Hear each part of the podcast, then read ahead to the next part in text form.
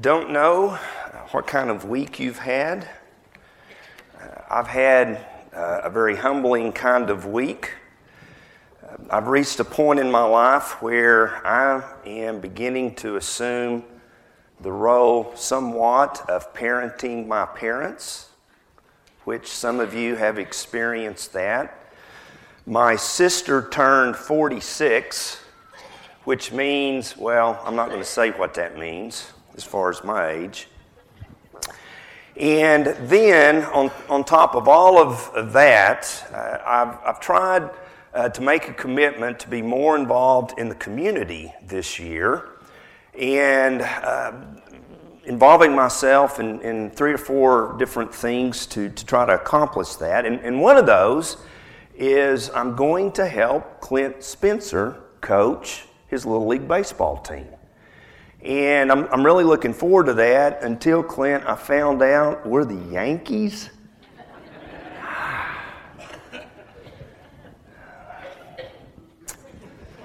that, that, that could push my dad completely over the edge. I mean, that may be uh, what finally gets him. I don't know. But, uh, but then I was, I was telling Chris and Linda Easton it could be worse. And I can say this since Greg Mays isn't here this morning. We could be the Cubs. I mean, the Yankees are maybe just that much ahead of the Cubs. So, anyway. If you have your Bible this morning, uh, please turn uh, to Matthew 6. And I have no idea if Bob knew what I was going to be preaching on this morning or if he looked at his bulletin before he uh, prayed, but a great segue into this lesson this morning, uh, Bob. So thank you uh, for your thoughts uh, this morning. Matthew chapter 6, verses 5 through 8 is where we'll be uh, this morning. But let me begin this way and, and kind of set the stage for a new series of sermons that begins this morning.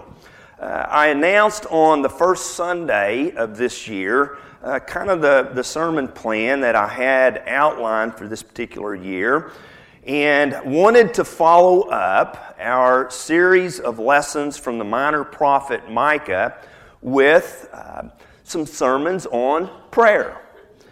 And one of the reasons that I, I, chose this was because of something that I read the very first week of the year. You've heard me reference Tom Rainer uh, a number of times in the past. Uh, Rainer is involved in church growth. He uh, looks at data and demographics uh, among churches across the board, uh, the religious climate in our uh, country, and offers some very good things that are very helpful uh, for churches. And he released a brand new book that first week of J- January, and it's my kind of book. It was only about that thick, and I could read it in one sitting. But the title of the book is Anatomy of a Revived Church Seven Findings of How Congregations Avoided Death. And finding number four was committing to powerful prayer. So when I read that, it, it kind of got me to thinking about the importance of prayer. And prayer is something I think we often just assume and maybe we take a little for granted. And I know in my own personal life, I have to confess this morning that as I reflect on my life as a Christian, my prayer life is kind of like this. You know, there are times I'm, I'm pretty good. I think at prayer. Other times I'm not. So I knew whether this sermon series benefited you or not, it would certainly benefit me.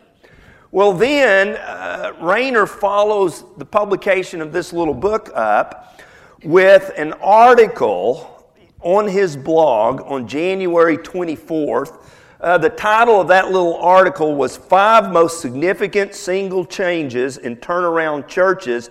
And the number one significant change was concerted and intentional corporate prayer. So, praying together as a congregation. Well, that sealed the deal for me And that's when I, am fully committed to uh, looking at uh, prayer. And I've chosen uh, the Lord's Prayer, as we uh, sometimes call it. Just thought it would be appropriate as we are now a few months in uh, to this year to discuss this topic of, of prayer. And we're going to especially discuss it in uh, the context of corporate prayer or community prayer. When we assemble together and how we pray together.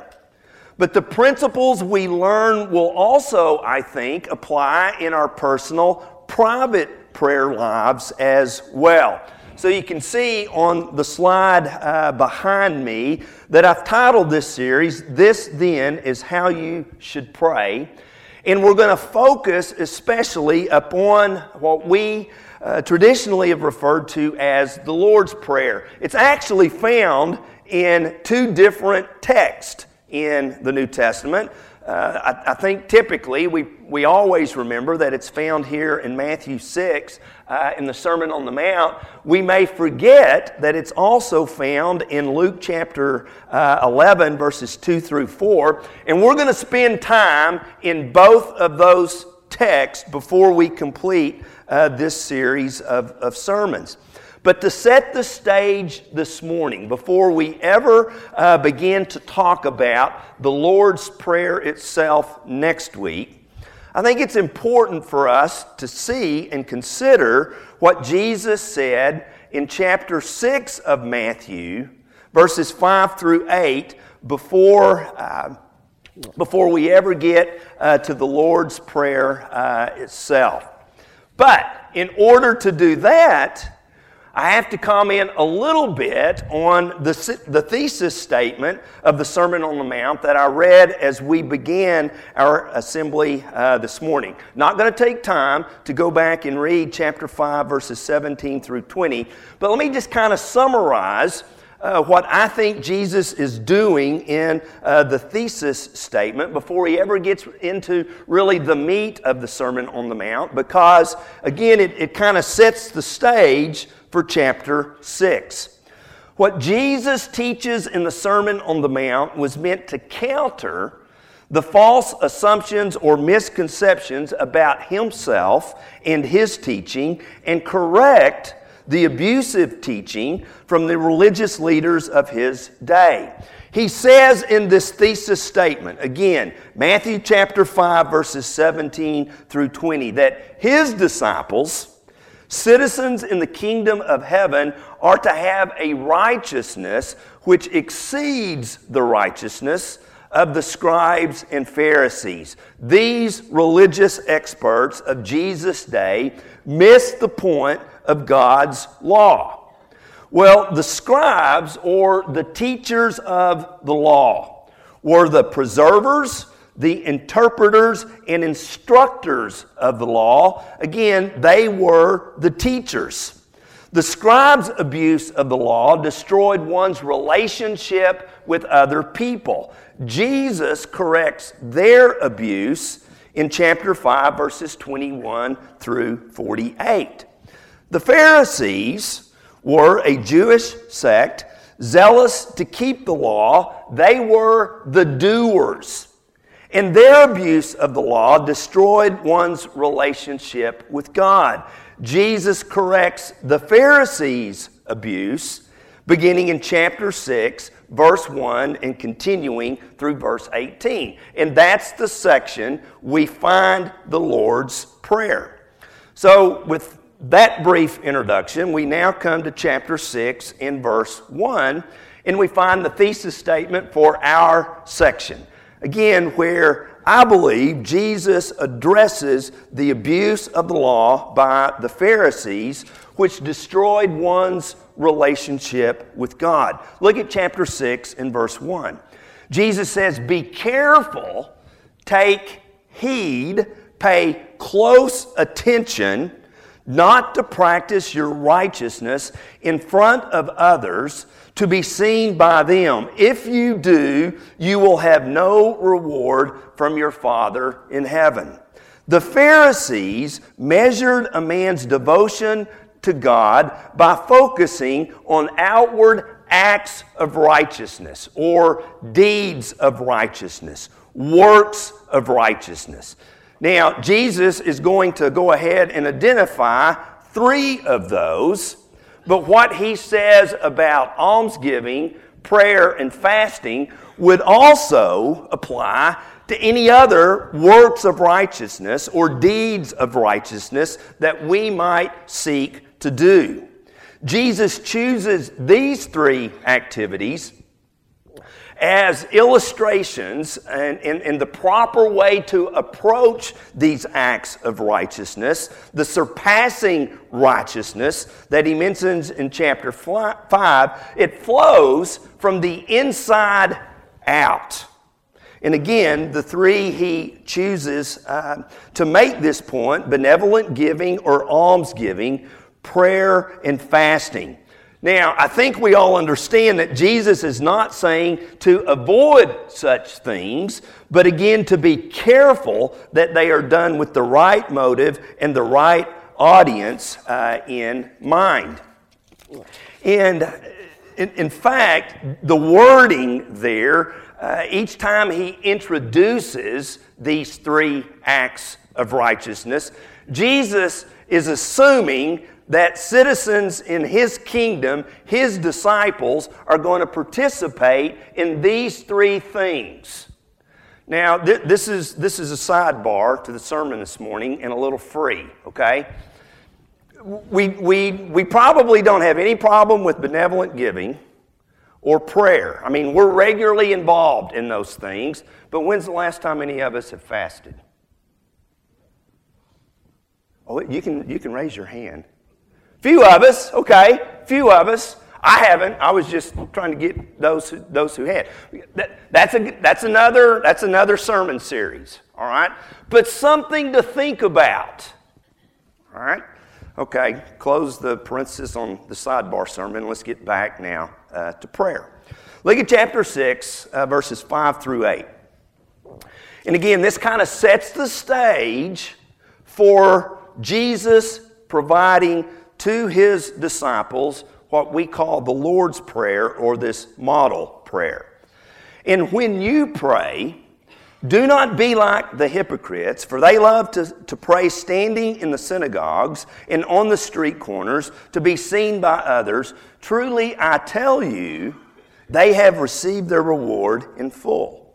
But when you go, or excuse me, when you pray, go into your room, close the door, and pray to your Father who is unseen. Then your Father who sees what is done in secret will reward you. And when you pray, do not keep on babbling like pagans, for they think they will be heard because of their many words. Do not be like them, for your Father knows what you need before you ask them. Jesus, in setting the stage for giving uh, the Lord's Prayer or this model prayer uh, to his disciples, first of all, attacks the abuse of the Pharisees, and then he kind of kind of slips in a, a dig, if you will, at pagans as well. So let's go back and try to understand some of the things that, that Jesus uh, here might be uh, teaching us. First of all, Jews prayed three times a day before going to bed, when they awoke, and at the time of the afternoon sacrifice, or roughly 3 o'clock in the afternoon, uh, afternoon as we measure time. The Pharisees, it seemed, seems, used that time to intentionally be in a public place where they again could parade their piety and draw attention to themselves. And so I, I, think, as, as Bob alluded to in his, his comments, Jesus' intention was not to downgrade public prayer, but to condemn the motivation of the hypocrites. He, he uses hyperbolic language, exaggerated language to make his point. Jesus is not saying that the only place we can pray is in some private, hidden room. Lori and I, when we decided to buy that home in uh, Hidden Lake, uh, we did an initial kind of walkthrough and decided uh, we would pursue the purchase of that home. We did one final walkthrough an hour before closing. And uh, the, the, family had moved out. It was completely empty. And our realtor, uh, Vic Wrestler, came and said, Hey, I discovered something that we didn't know. And so he takes us into the master uh, closet, and there was a hidden secret door that you could open up that was a safe room. And I, we never had a safe room, and it's cool. It's, it's, got, it's got all my old baseball cards hidden in it. I mean, that's about the most valuable thing I have, okay? And Lori doesn't have anything in there. You know, it's just for my baseball cards. But if a tornado ever comes, we can jump, jump in this place. Not one time have I ever gone in there and prayed. Maybe I should. Maybe I should. But again, that's not, that's not the point that Jesus is trying to make. Again, he is not downgrading uh, public prayer. What Jesus is saying is to close the door of distraction and disturbance and performance when we pray, whether it's publicly or privately. And again, he also kind of slips in a concern about pagan prayer. For pagans, Prayer was nothing but meaningless repetitions in which they tried to secure the attention of their gods and manipulate their gods. Long, loud, repetitive prayers were deemed more powerful. Pagans always prayed with that grave concern of even being heard by their gods. And, and we have an example uh, of that uh, in Scripture, and it's one of my favorite stories uh, in the Old Testament. Very quickly, go back to 1 Kings 18. Uh, when, when Elijah confronted the prophets of Baal on Mount Carmel. Lori and I got to visit Mount Carmel our, on our trip uh, to Israel. And uh, a, very, a very beautiful place that overlooks the valley of Elah, very fertile green uh, valley. There's a monument on top of this mount in a church dedicated uh, to uh, Elijah. So you know, you know the story. The, the stage is set. It's, it's somewhat of a, of a contest, you might say, between our God, the true and living God, versus the gods uh, of the prophets of, of Baal. So let's begin, let's begin reading in verse 25. Elijah said to the prophets of Baal, Choose one of the bulls and prepare it first, since there are so many of you. Call on the name of your God, but do not light the fire. So they took the bull given them and prepared it. Then they called on the name of Baal from morning till noon. Baal, answer us, they shouted. But there was no response, no one answered, and they danced around the altar they had made. At noon, Elijah began to taunt them. It, modern paraphrase would be Elijah began to talk a little smack. And he, and he says, Shout louder, he said. Surely he is a God. Perhaps he is deep in thought or busy or traveling. Maybe he is sleeping and must be awakened. So they shouted louder and slashed themselves with swords and spears, as was their custom, until their blood flowed. And, and we know the rest of the story. All right? Jesus is saying, We do not serve a God like that. In fact, he knows our needs before we even ever ask him. So, the so called Lord's Prayer again is now given by Jesus as a model of what prayer is to be like in our own lives. And we'll begin to look specifically at that Lord's Prayer next Sunday. So, as we conclude this morning, five points to ponder in this introduction uh, to this uh, series. Number one, and we've, we've already alluded uh, to this point, when acts of righteousness are done, we must have the right motive and the right audience in mind. Why are we praying? To, to whom are we praying? We, are, we, are we praying to be seen by others or by the God to whom we are addressing? Number two, our acts of righteousness are to come as a response from within our relationship with God. It's, I, I, think it's significant. Again, we'll talk more about this next week. How does the Lord's Prayer begin? Our Father, which implies a relationship.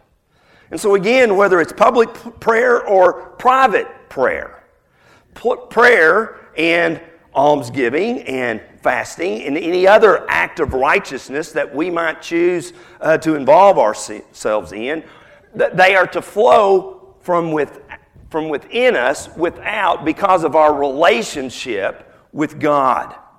Number three, and, and here's, here's the first challenge of, of this series follow the example of early second century Christians and recite the Lord's Prayer three times a day.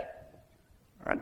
There, there is an ancient Christian document, one of the oldest that we have, a non canonical document that is called uh, the Didache or the Teaching of the Twelve Apostles. Some scholars date this document uh, late in the first century. Nearly every scholar dates it at least early in the second uh, century. And in chapter 3, verse, excuse me, chapter 8, verses 3 through 11, here's what it says Neither pray you as the hypocrites, but as the Lord commanded in his gospel. Then it goes on to recite the Lord's Prayer and concludes in verse 11 pray this three times in the day. That's a, that's a, good, that's a good practice. And so I'm, I'm going to challenge us all to develop that habit. Now, you might argue that when something becomes a habit, it becomes rote or just routine. And there's, there's always uh, that possibility with anything that we do, right? But, but why, why do we develop habits? To, to get into a practice, to, to get into a routine. And so we have the habit of telling our spouse, uh, we love them. We, we, we get into the habit of spending time with our children. We get, it, we get into the habit in a lot of things for some really good things that we rarely consider to just be rote or ritualistic or unmeaningful. In fact, if you go over to Luke's account of Jesus giving this model prayer to his disciples, the language there suggests that you will say these words exactly as Jesus teaches them. And, and I, have, I have recited the Lord's Prayer uh, before Bible classes. Uh, Scot McKnight in our DMin cohort at Northern Seminary began every class with us reciting together the Lord's Prayer. I, I have been a part of athletic teams who, at the end of, a, uh, of, a, of competition, have recited the Lord's Prayer. I, I have been a part of groups, uh, community prayer groups in the city of Edmond and in Oklahoma City who have recited the Lord's Prayer in a very focused, meaningful way. And, and if we can do it in those contexts, why can't we do it in our personal, individual, private lives? And so I would, I would encourage us when, we, when we do this three times a day to do it audibly. Don't just think it. Don't just think it, although that's not a bad habit either. But, but say it audibly. And maybe choose to do it with someone. Again, I'm getting a little ahead of myself. But Jesus doesn't pray, my Father, he prays, our Father. And he, I, he again, he's emphasizing community here, right? Corporate, public uh, prayer. So follow that example. Uh, begin to pray this prayer or recite this prayer uh, three times a day. But number four, but, okay, but. Don't neglect the power of spontaneous prayer. Okay? And again, we have a great example from the Old Testament. This is, this is one of the most amazing things to me in, in, in Scripture. Go to Nehemiah chapter 2.